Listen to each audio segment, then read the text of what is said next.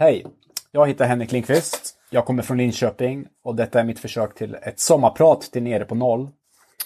Under 90- och början på 2000-talet var jag aktivt engagerad i hardcore-scenen i Linköping.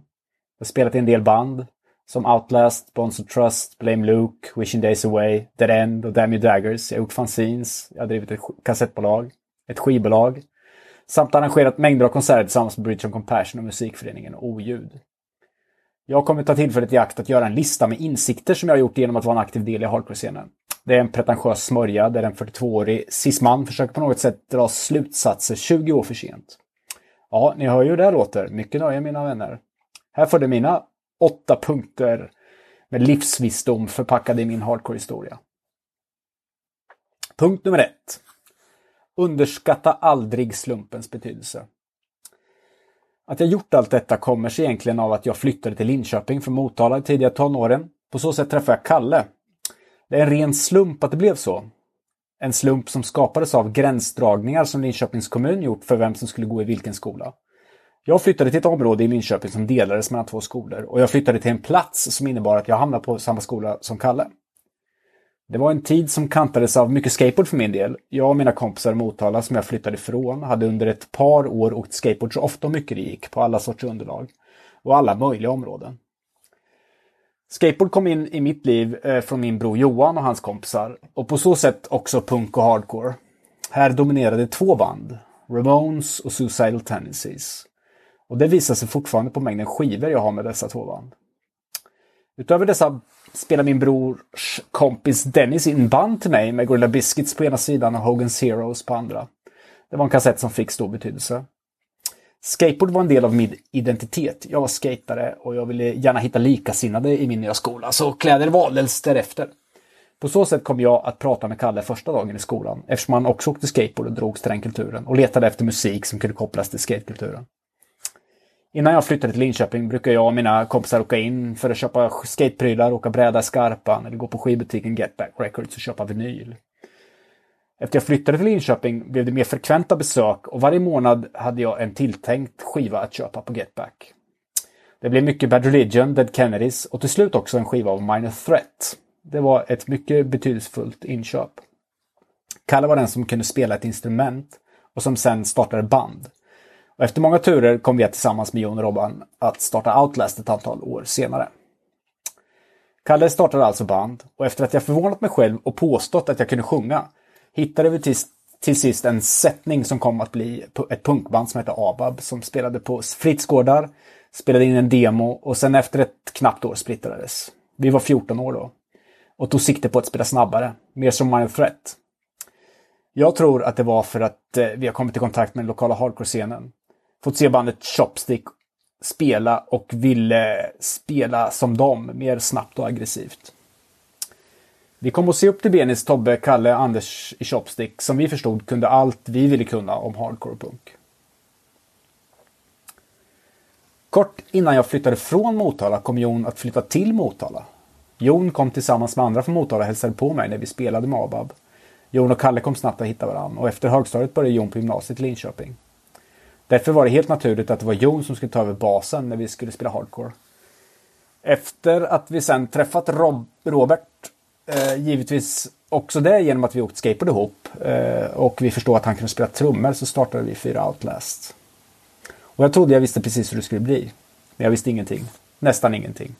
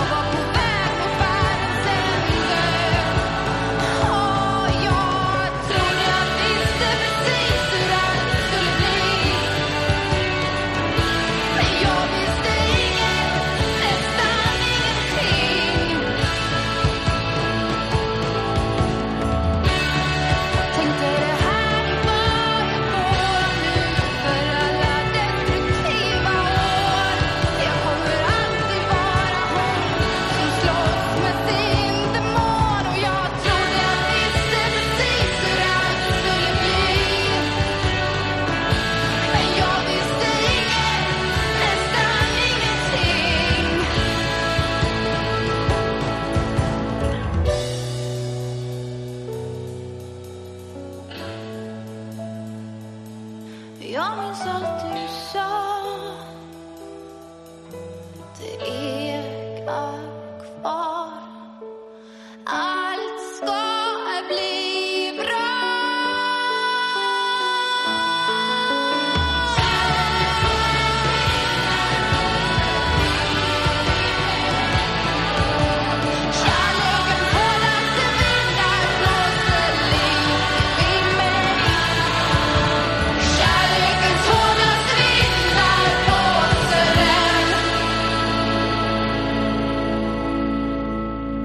Vånna inget med allt ska bli bra.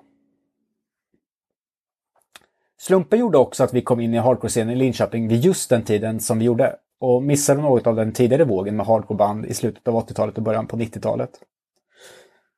Linköpings hardcore-scen kretsade då kring de som varit med innan och fortfarande spelade i band. I Linköping fanns en oseriös ådra, en vilja att driva och skoja om allt, utmana allt som var förbjudet eller udda. Det gjorde i bästa fall att vi inte tog oss själva på så stort allvar. Det skämtades om allt, stort som smått. I början av Outlast fick jag ibland höra att en del texter jag skrev var snyftiga och då drevs det hejdlöst med att jag skrev kärlekslåtar. Då som alltid till en och samma person. Jon drog upp ett finger och torkade en påhittad tår och kött skrek. Åh Katrin! Kalle fyllde i samma ton och Robban garvade.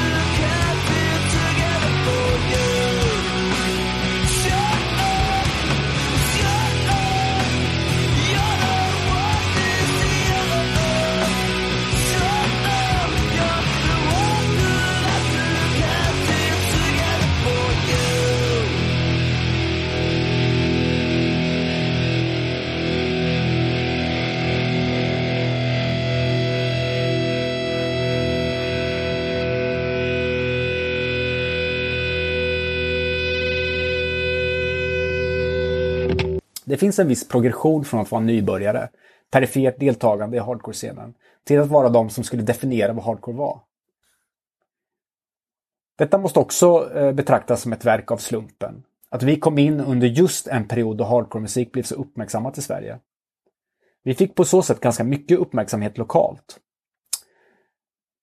Det kanske medverkade till att vi blev självsäkra och övertygade om att vi hade rätt angående vad som skulle betraktas som äkta hardcore.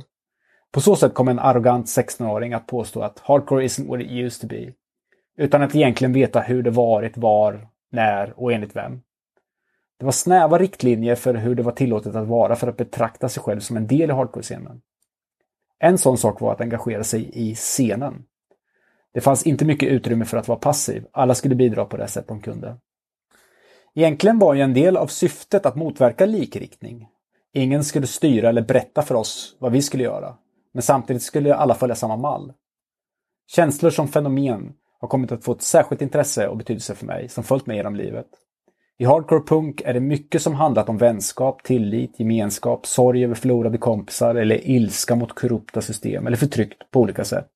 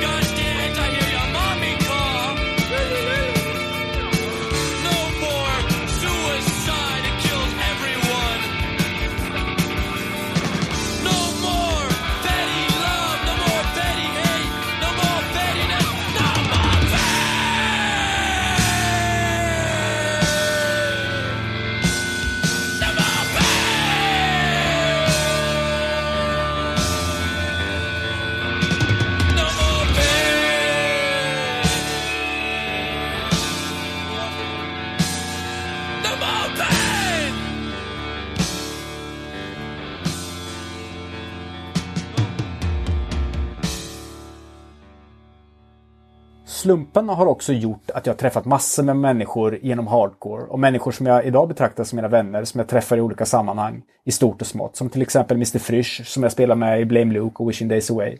Vi bodde ihop under några år och nu bor vi grannar igen. På skolan i närheten av mig jobbar 2/4 av bandet Nowheres, där Goran vevar på fortfarande. Kudos, min vän.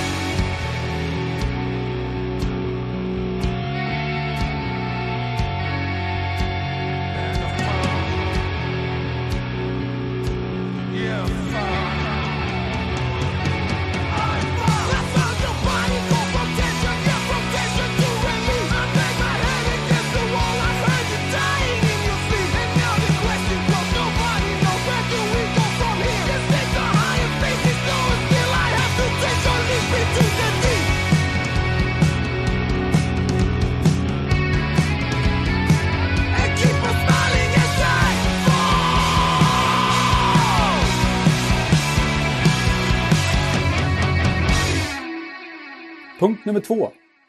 Kör på bara.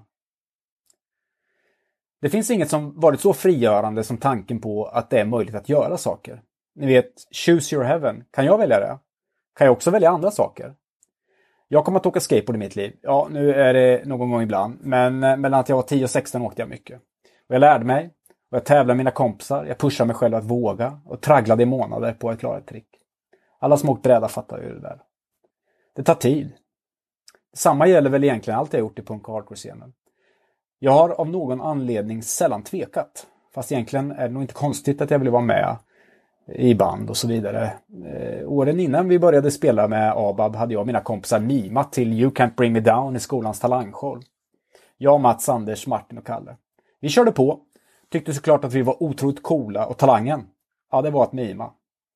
Det är en viktig sak egentligen att våga köra på. Vi gjorde alltid det med Bones of Trust var det likadant. Henke, du spelar bas. Absolut. Kunde inte spela alls. Benis fick förenkla alla låtar och visa på basens hals vad jag skulle spela. Men sen nötte jag. Outlast körde på. Tackades ytterst sällan nej till en spelning. Utan vi körde på.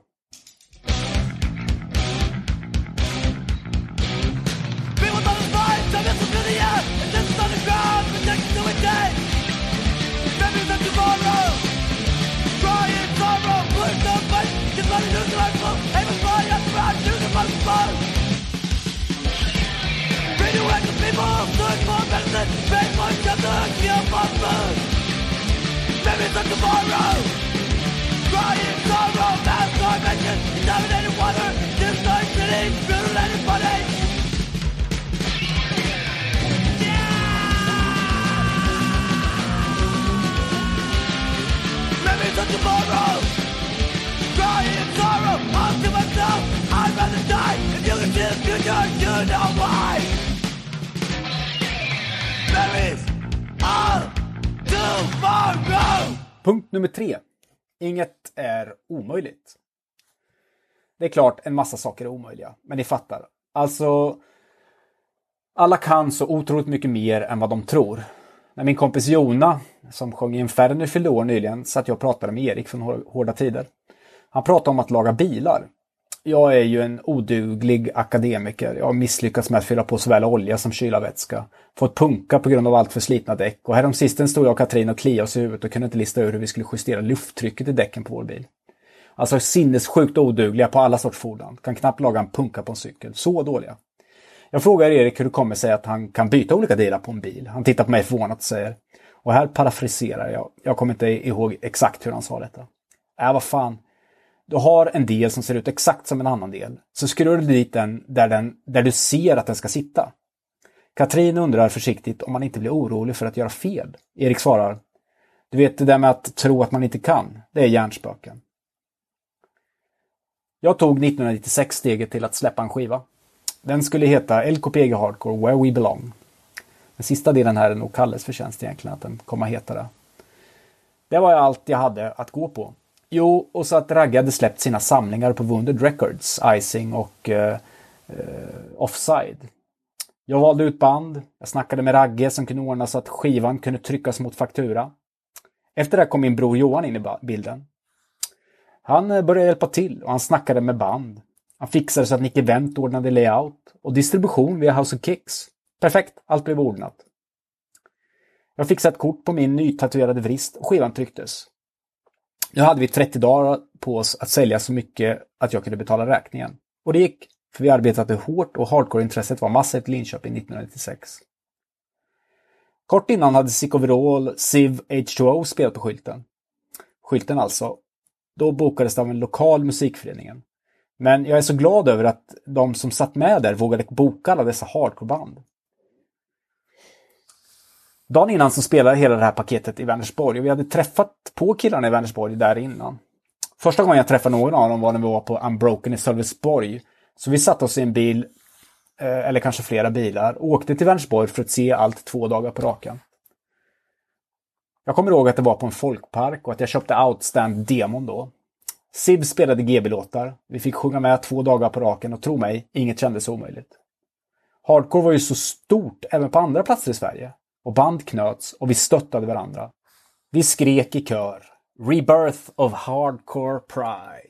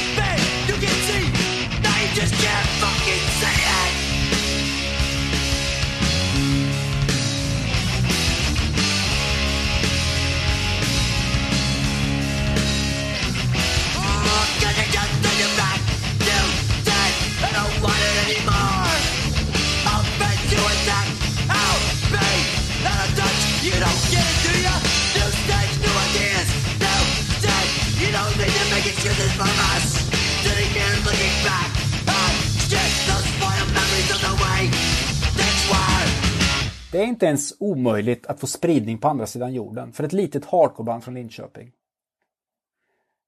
Det är för mig helt otroligt att få se band från Asien spela vår låt och människor från en annan del av planeten sjunga med.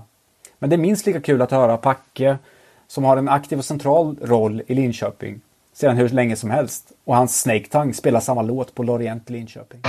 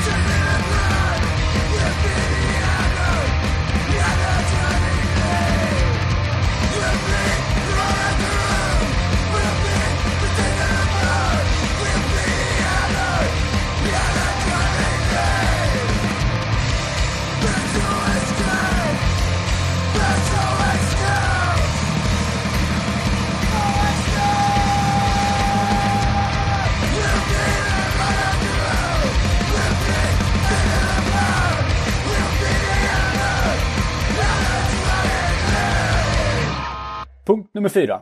Det går att lära sig. Du behöver inte ens vara bäst på ditt instrument. Det går ändå. För om du tränar blir du bättre. Jag trodde inte att jag skulle kunna driva ett skivbolag.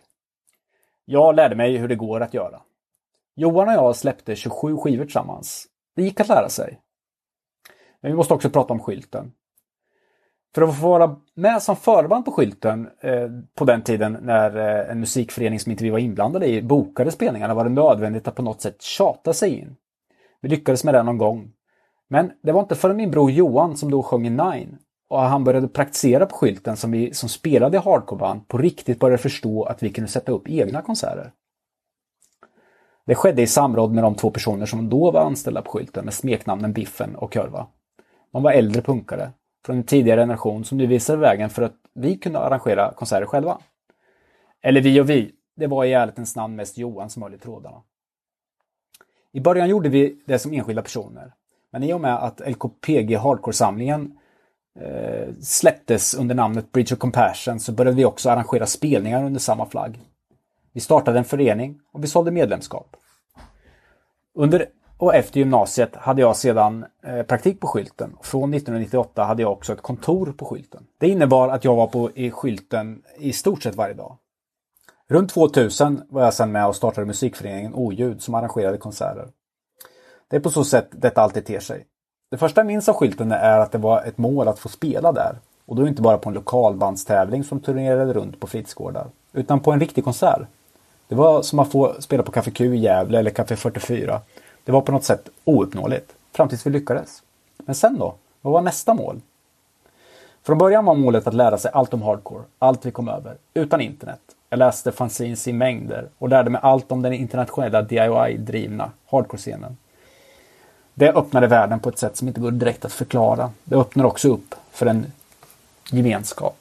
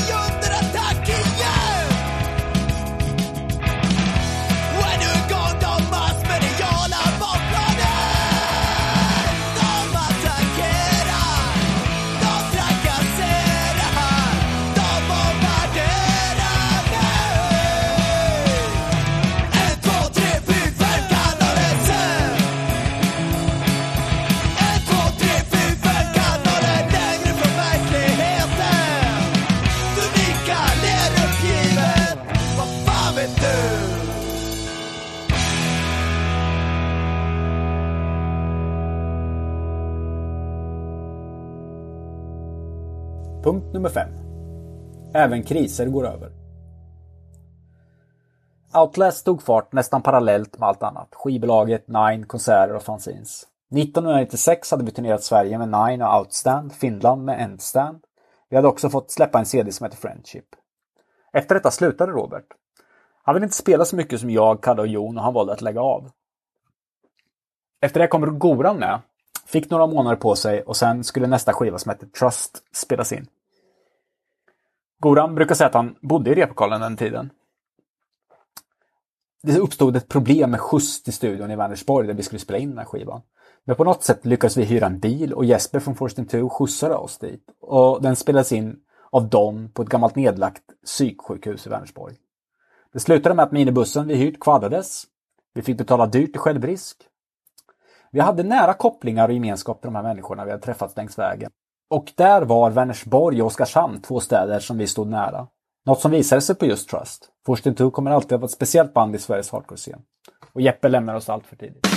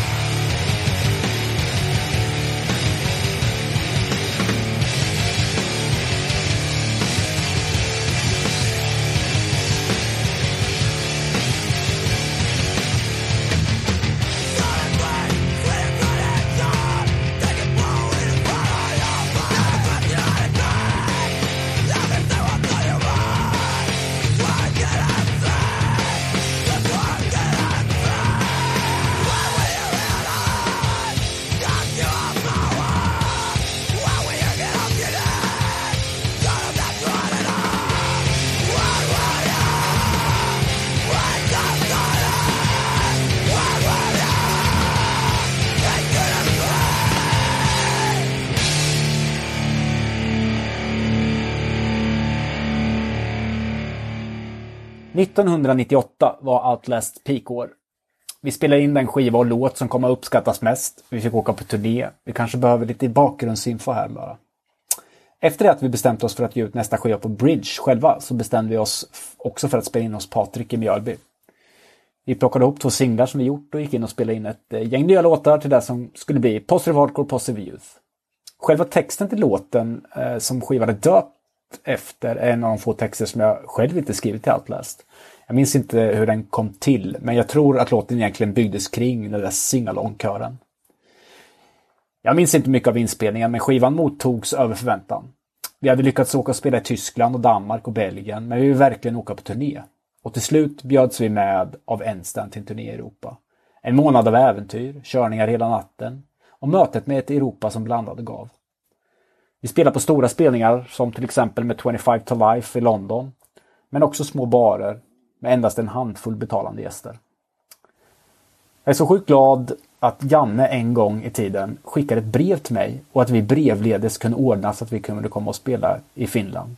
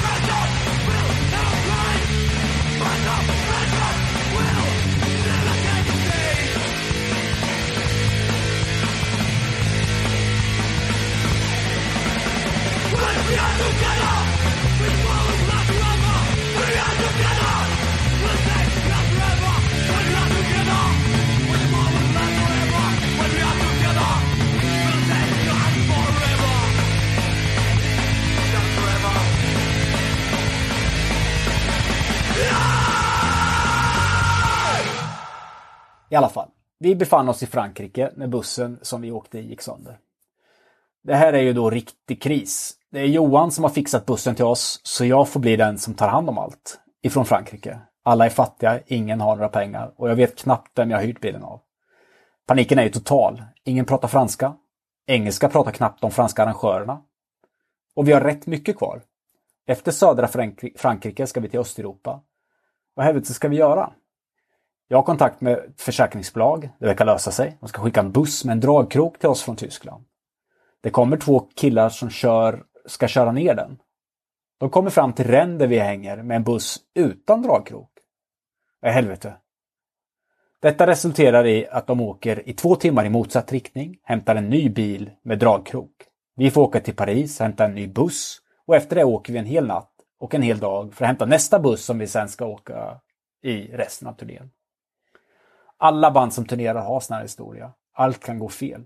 Men det ordnar sig. Och även denna krisen gick över.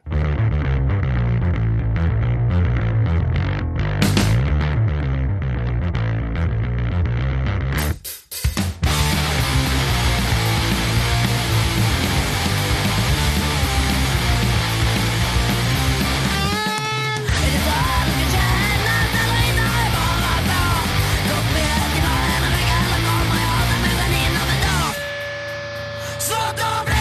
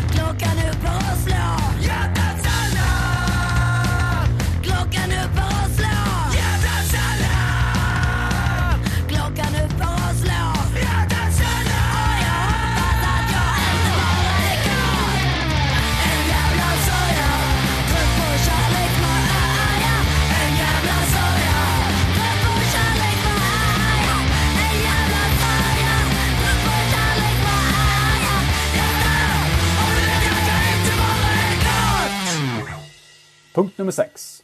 Det är okej att vara beroende av andra. Outlast tog alltid chansen att åka och spela. Problemet var bara att ingen i bandet hade körkort. Vi var hela tiden beroende av de som var äldre. Och inte ens när vi hade åldern inne skaffade vi körkort. Trots det lyckades vi ta oss iväg, träffa likasinnade och spela konserter runt om oss i Östergötland. Hardcore växte och det var något många ungdomar ville vara en del av. Det kom fler och fler på spelningar. Vi lyckades få skjuts tillräckligt många gånger för att ta oss runt och ragga chaufförer till turnéer i Finland och spelningar runt om i Sverige. Outlast var alltså ett rätt odugligt gäng att ta sig på spelning, men vi lyckades ändå med det. Vi var beroende av att andra ville ställa upp och vara med.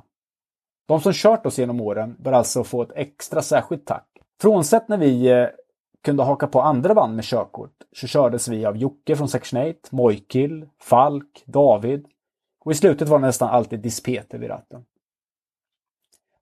Dispeter var den som fick äran att köra Outlast i Finland tillsammans med Misconduct en gång i tiden. Vi åkte i den första folkabussen som Bridge hade utan värme. Bridge köpte in 2 folkabussar under vår existens som vi tänkte att vi skulle ha till de band som vi släppte skivor med. Och en av dessa, eller ingen av dem egentligen, hade någon värme och var ganska opålitliga. Den här folkabussen då, den första vi hade, den tog vi med oss och tog till Finland. Och i den fanns ingen sorts värme. Vi försökte dra på spakar på alla sätt men det blåste bara in kall luft i bilen. Så vi försökte gaffatejpa för alla luftinsprut och det funkade inte heller någon vidare. Vi satt i sovsäckar i 20 minus genom Finland och trängdes ihop i den där bussen.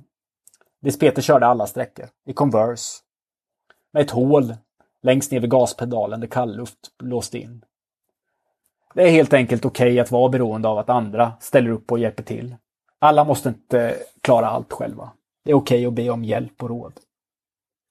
Det finns några band som Outlast alltid hade som bundsförvanter. Som till exempel Section 8, Get Up and Goers, Endstand, Backside eller KPG. Det var band som på olika sätt delade mycket tid tillsammans med.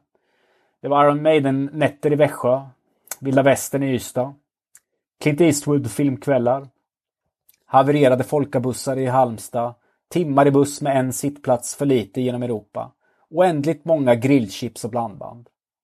Oglamoröst, 0% lyx som hotell och bara helt otroligt att få göra.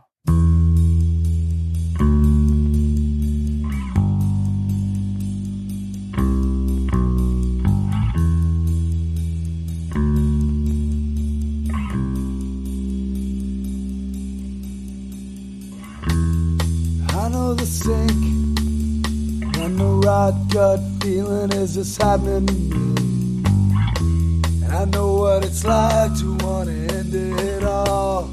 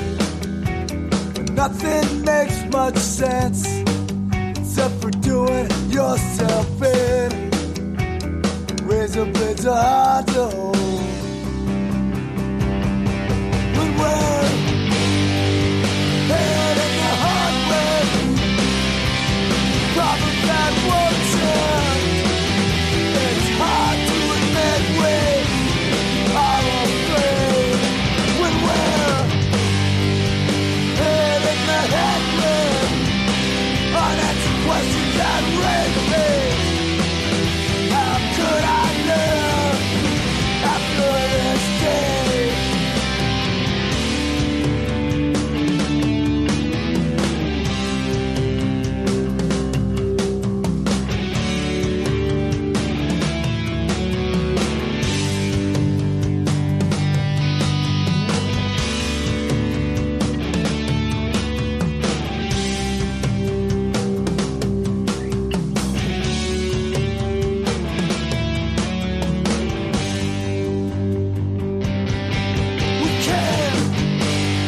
collect your hits and go topless.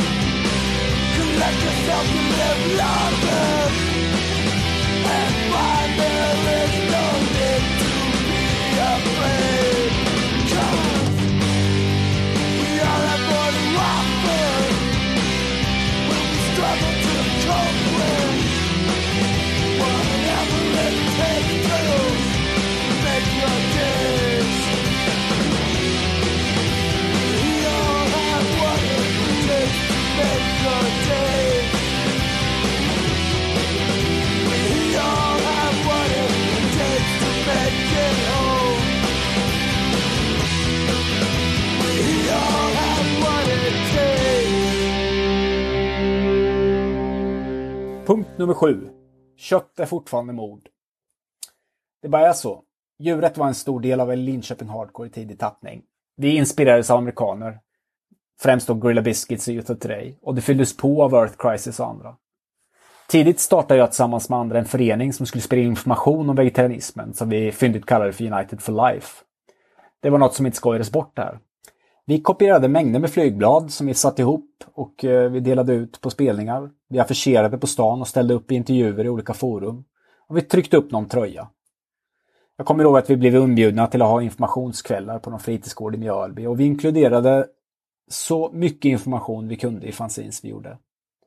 Vegetarianism var också något som jag skrev texter kring. Och det var ett budskap som gick att relatera till som var konkret. Det spred sig och människor hörde av sig för att starta egna United for Life-grupper. Så jag skickade allt jag hade till Oskarshamn eller det fanns en Motala-avdelning. Som mycket annat fick detta inget avslut utan det bara dog ut. Vi i Linköping drogs åt olika håll och aktivismglöden bedarrade. Men bara så att ni vet. Stop consuming animals!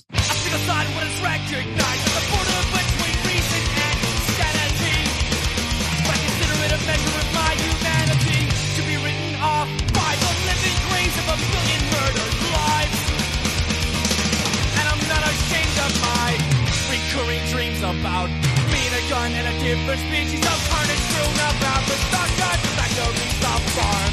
Still I know as well as anyone, it's just as good than harm.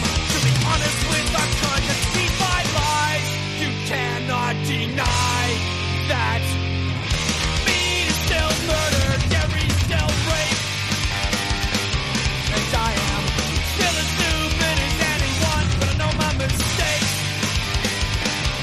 and I am.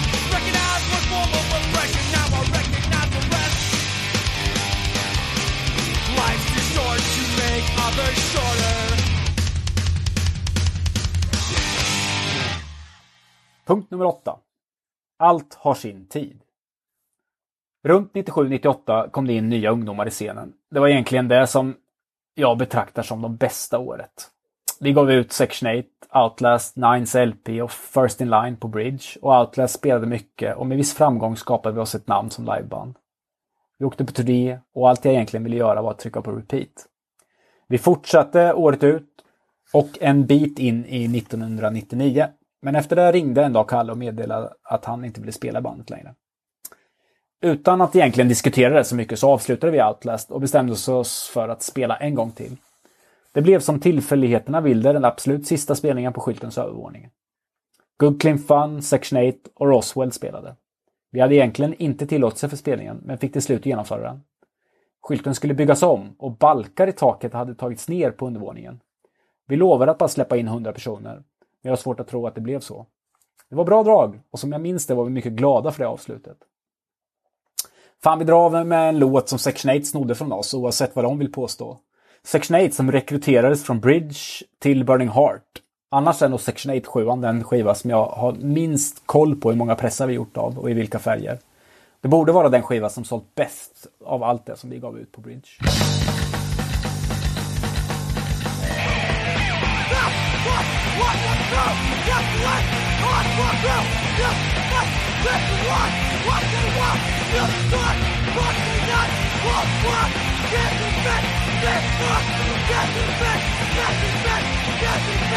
Not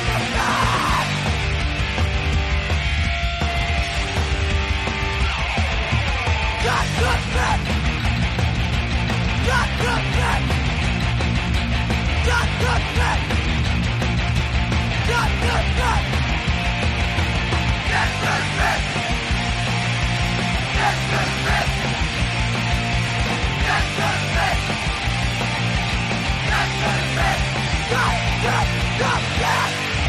2000-talet kom och jag började betrakta mig själv som gammal vid 22 års ålder.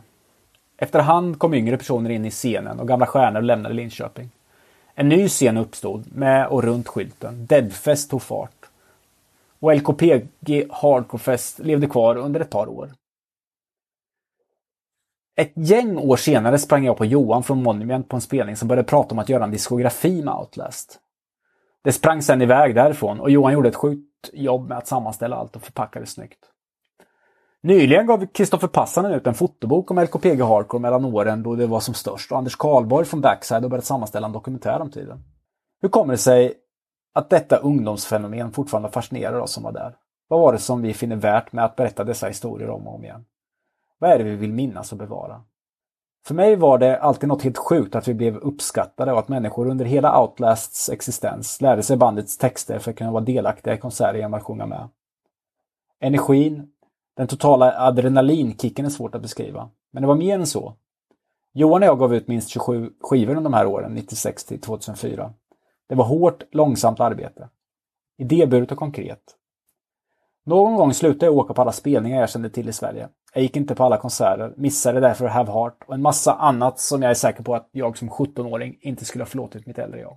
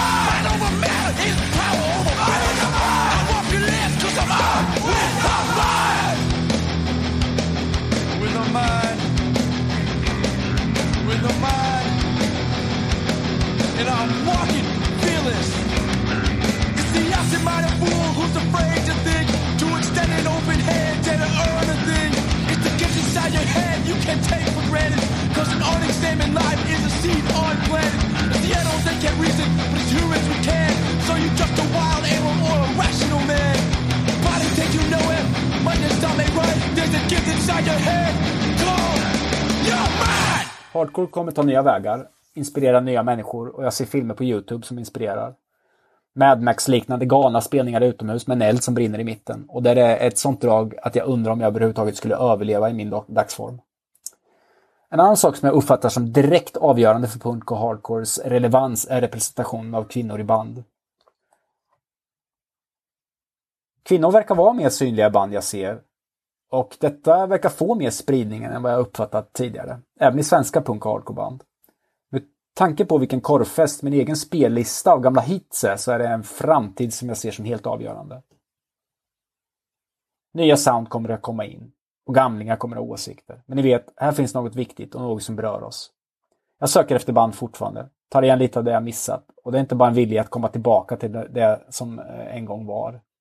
Jag är glad över uppmärksamhet som det som var ges, men jag är minst lika glad över de hardcoreband som idag bryter igenom det vardagliga bruset och får mitt hjärta att slå fortare.